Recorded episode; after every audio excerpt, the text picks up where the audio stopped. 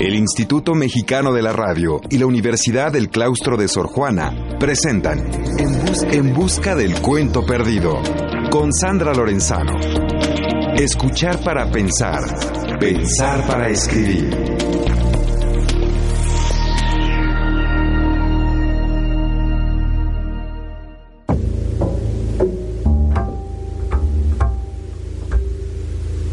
Había una vez... ¿Cómo sigue el cuento? ¿Dónde está? ¿Dónde se ha escondido? Los invito a que me acompañen una vez más a encontrar ese cuento que cada uno tiene guardado muy dentro de sí. Aquí buscaremos los caminos que nos lleven a encontrarlo. Hola a todos, bienvenidas y bienvenidos a En Busca del Cuento Perdido, un programa que realizamos conjuntamente el Instituto Mexicano de la Radio y la Universidad del Claustro de Sor Juana. Gracias por acompañarnos en esta aventura de leer, escribir, soñar e imaginar juntos.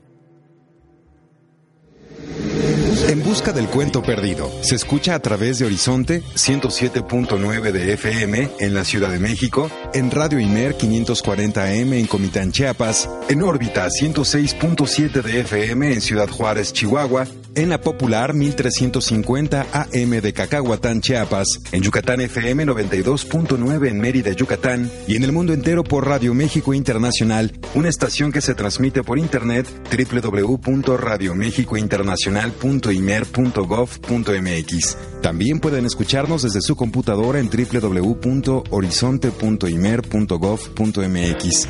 Los teléfonos en cabina 5628 1736, 5628 1737 y Lada sin costo 01800 546 37. Correo electrónico en busca del cuento perdido arroba yahoo.com.mx. Twitter arroba Sandra Lorenzano. Facebook en busca del cuento perdido. Y recuerden que en el blog sandralorenzano.blogspot.com está el podcast con nuestros más de 130 programas para que puedan escucharlos cuando lo deseen. Allí simplemente tienen que entrar a la pestaña que tiene el título de programas. Hola, estamos en En Busca del Cuento Perdido. Hoy con el enorme gusto de recibir en esta cabina a José Luis Martínez. José Luis Martínez es uno de los hombres que más sabe de periodismo cultural en este país, que más ha fatigado, como diría Borges, eh, los espacios del periodismo escrito, eh, que más los disfruta, creo, uno de los que más los disfruta, y tenemos un pretexto ideal para estar con José Luis y es que hace pocos meses salió su libro maravilloso, El Santo Oficio, Periodismo, Literatura y Cultura Popular. Hola José Luis, gracias por haber aceptado esta invitación. Hola Sandra, gracias a ti por, por invitarme precisamente. Oye, yo voy a empezar con una, una pregunta que suena obvia, pero quizás no lo es tanto. ¿Qué es el periodismo cultural? Es una especialidad del periodismo en general. Yo no lo concibo más que de esa manera, es el registrar los hechos que acontecen dentro de un determinado ámbito que afortunadamente cada vez se amplía más, ya no nada más se restringe a lo que eran llamadas las bellas artes, sino también involucra la cultura popular. Y como dice Gabriel Said, a mí me gusta mucho esa idea, es una posibilidad de establecer una conversación entre quienes hacemos el periodismo cultural, entre quienes lo leen y los creadores. Ahora, tú empezaste a hacer periodismo cultural en los años 80, si no me equivoco. ¿Tu primera incursión fue esta columna llamada El Santo Oficio? No, yo empecé un poquitito antes, en el 79.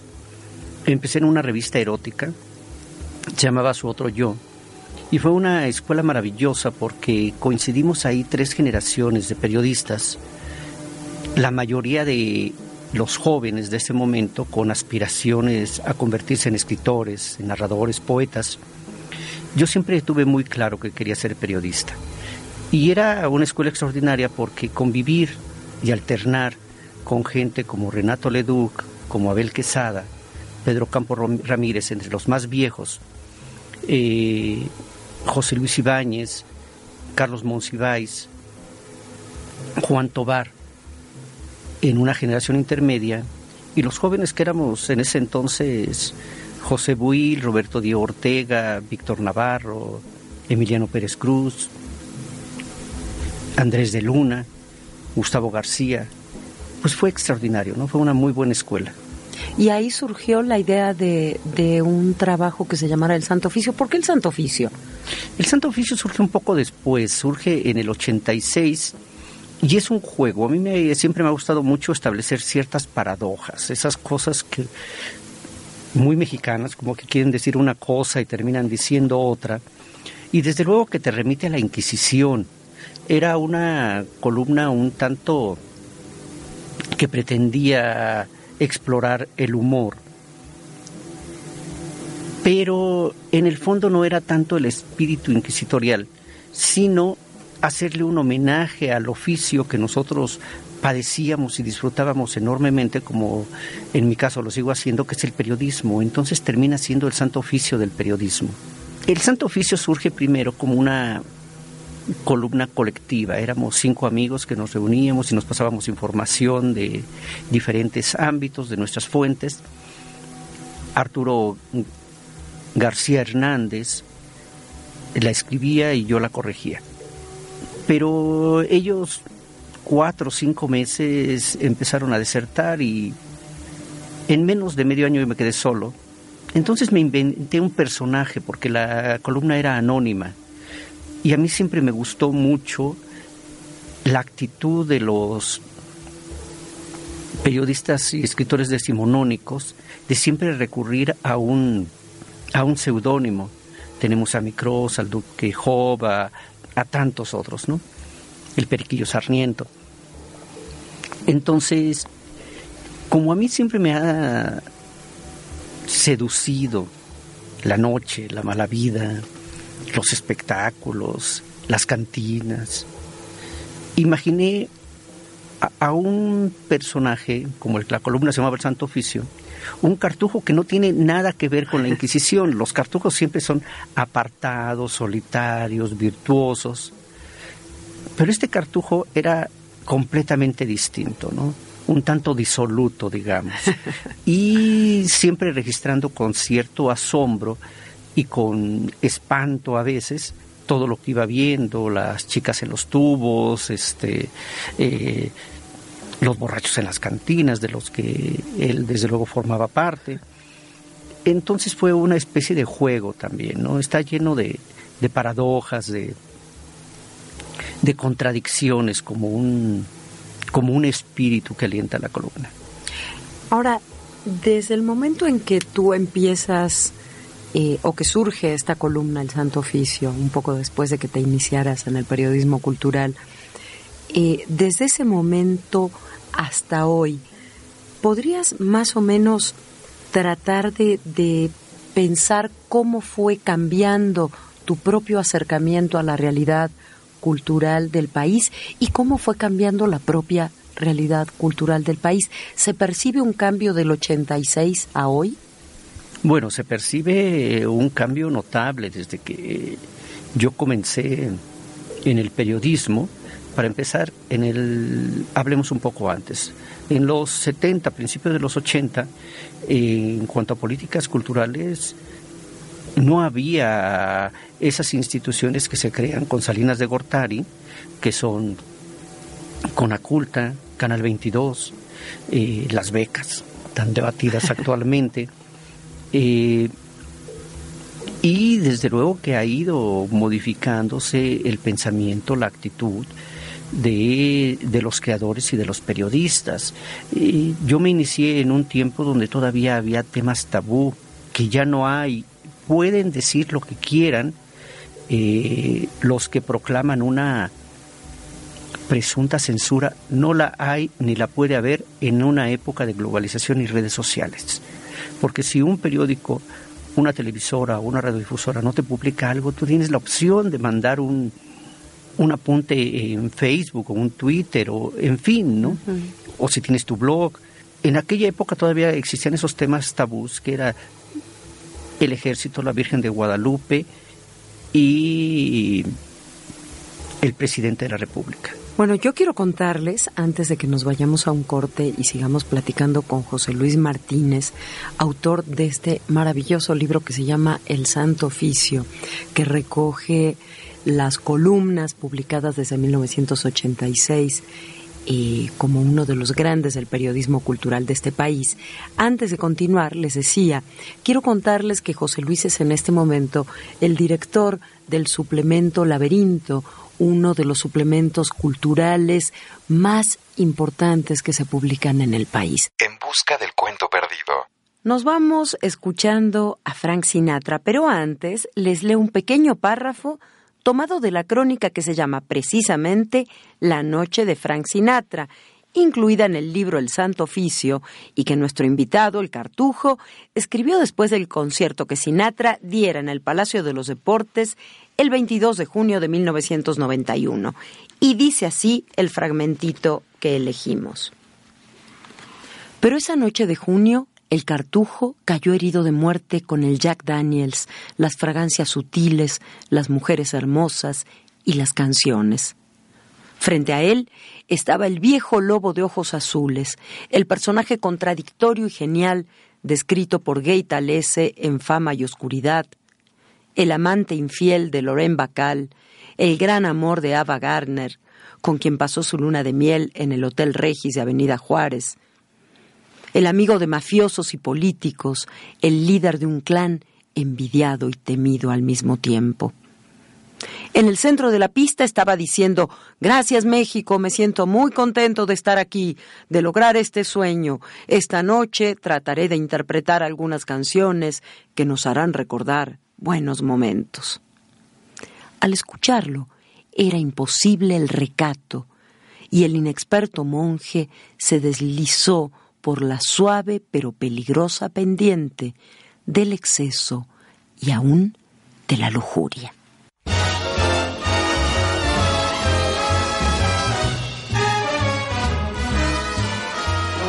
Just in time I found you just in time. Before you came, my time was running low. I was lost, the losing dice were tossed. My bridges all were crossed, nowhere to go. Now you're here and now I know just where I'm going. No more doubt or fear. I've found my way. For love came just in time. You found me just in time and changed my lonely life that lovely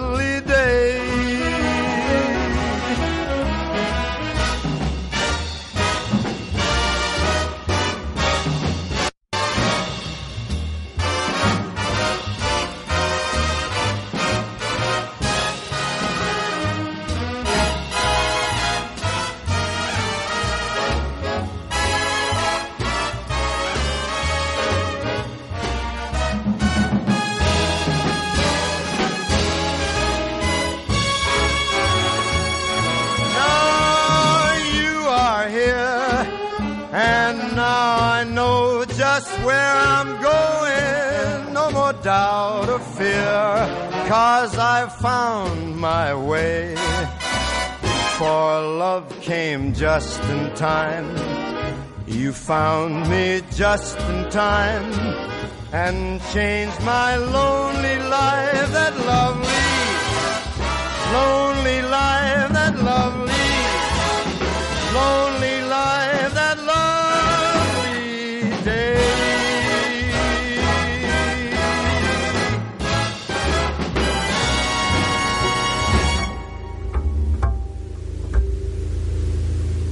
Hola, ya estamos de regreso en En Busca del Cuento Perdido, un programa que realizamos conjuntamente el Instituto Mexicano de la Radio y la Universidad del Claustro de Sor Juana. Soy Sandra Lorenzano y estamos platicando hoy con José Luis Martínez, autor del libro El Santo Oficio, Periodismo, Literatura y Cultura Popular, que acaba de sacar el Conaculta. Y Fíjense que si se les está antojando leer alguna de estas maravillosas columnas que viene publicando José Luis desde el año 86, pues ya saben que solo tienen que marcar los teléfonos del programa 5628 1736, 5628 1737 y la da sin costo 01800 500 46 tenemos que darle las gracias a la Dirección General de Publicaciones del Conaculta porque nos regaló tres libros para que ustedes puedan disfrutar del mejor periodismo cultural de este país. Y cuéntanos, José Luis, ¿cómo es este asunto de dirigir un suplemento? Mira, yo he tenido, no sé si buena o mala suerte, pero desde que empecé mi carrera en el periodismo siempre me bueno yo me formé como editor. Entonces siempre he tenido responsabilidades en algunas publicaciones. Y dirigir un suplemento cultural o hacer una sección de espectáculos o un suplemento político con las diferencias que tienen los materiales desde la edición para mí es prácticamente lo mismo, que es organizar, convocar a, los autores, organizar los materiales, presentarlos de una manera atractiva para el lector y demostrar en cada número por dónde van tus propios gustos, tu propia orientación. Eh, creo que no hay nada más triste que, un, que una publicación aséptica que no demuestre para nada cuál es el temperamento de la gente que está atrás de ella. En este sentido, y vuelvo a Said, editar es organizar una conversación, dar la palabra, de tal manera que exista un equilibrio en este diálogo con los lectores. No, no es fácil. A veces te enfrentas a muchos dilemas. Uno de ellos, imperante en todos los medios industriales, empresariales, es el de la rentabilidad. Entonces a mí a veces me seduce la idea de hacer, por ejemplo, del laberinto un suplemento más espectacular, digamos, con las comillas necesarias más llamativo, que, que, atraiga a más lectores. Pero al mismo tiempo pienso que las minorías de lectores, las que tienen un gusto distinto, también deben ser satisfechas. Entonces, trato de buscar un equilibrio entre contenidos que tengan profundidad, entre la poesía y la narrativa y el ensayo, que a veces pueden parecer un poco áridos, porque exigen ese esfuerzo que se está perdiendo de la lectura. Entonces mi apuesta es por el lector. Eh, en este momento ya se puede leer también Laberinto en línea. Eh, y ustedes tienen un buen número de lectores que lo leen por internet. ¿Te acuerdas ahora la dirección para que la gente que nos está escuchando pueda eh, lo antes posible, quienes así lo deseen, meterse a su computadora en lugar de esperar al próximo sábado al periódico Milenio y leer el suplemento? ¿Te acuerdas la dirección electrónica? Pueden buscarlo en milenio.com. Hay un apartado que dice suplementos y ahí viene el laberinto, es muy fácil milenio.com y ya entran al laberinto directamente. ¿Y qué estás leyendo ahora? ¿Cuál es tu lectura del buró de esta noche?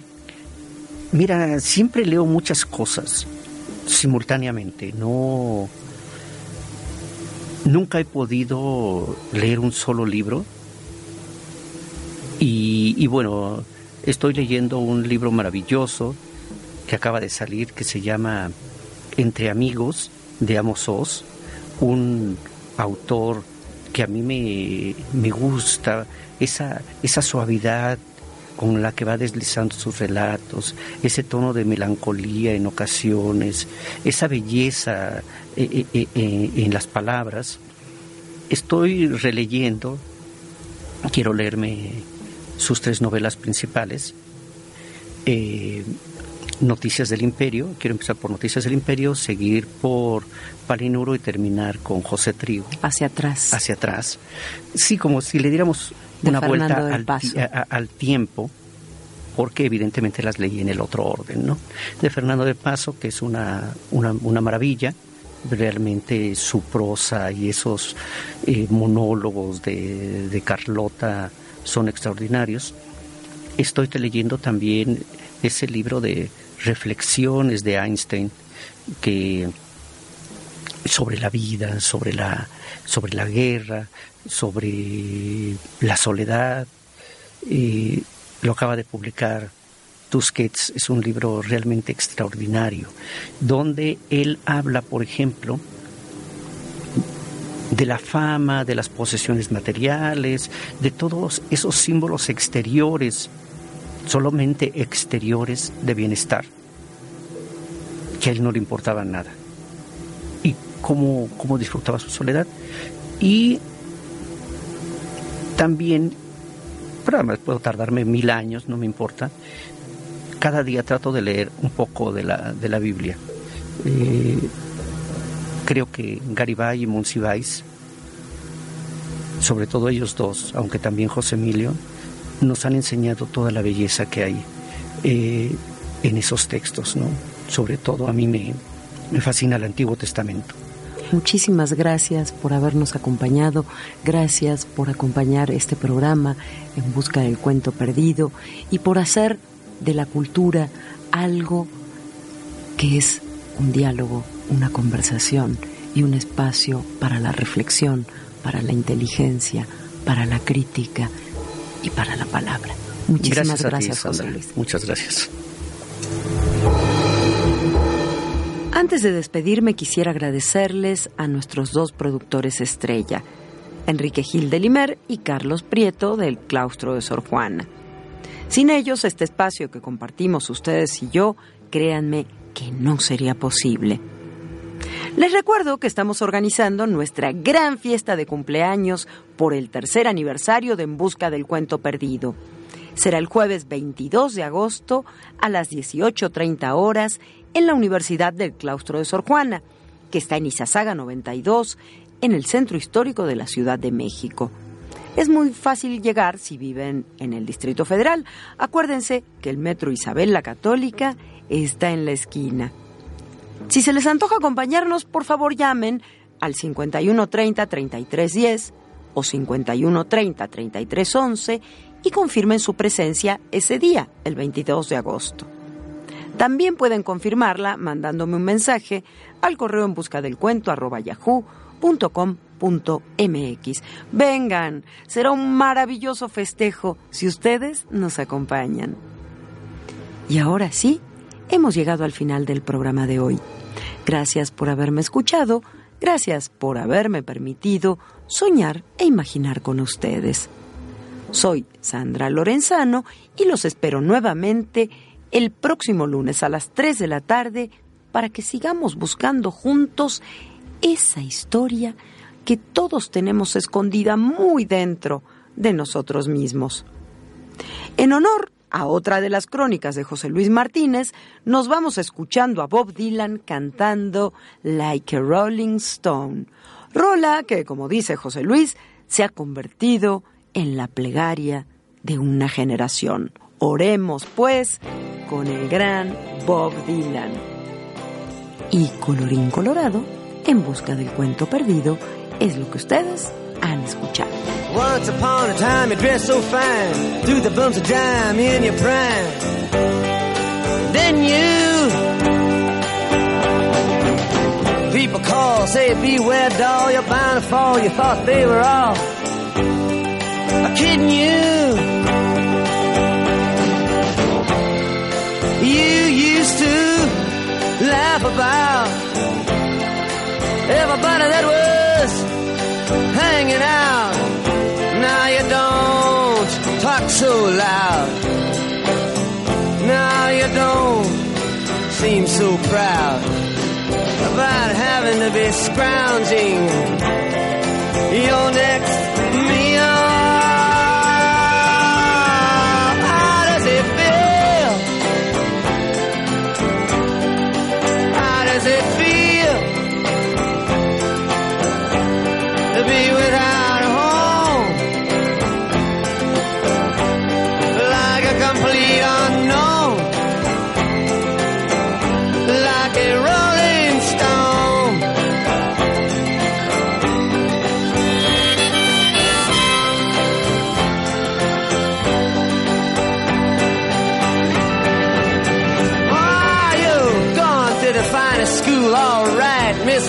you know you only used to get juiced in it. Nobody's ever taught you how to live out on the street, and now you're gonna have to get used to it. You say you never compromise with a mystery tramp, but now you realize he's not selling the vacuum of his eyes and say, Do you want to make a deal?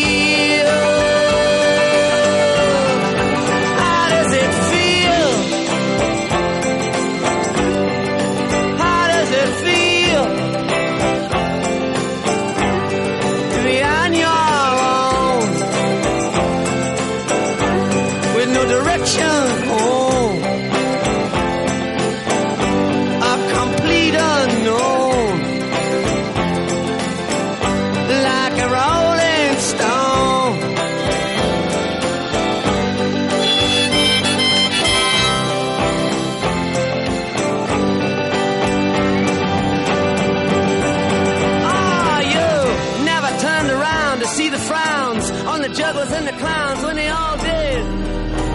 busca del cuento perdido.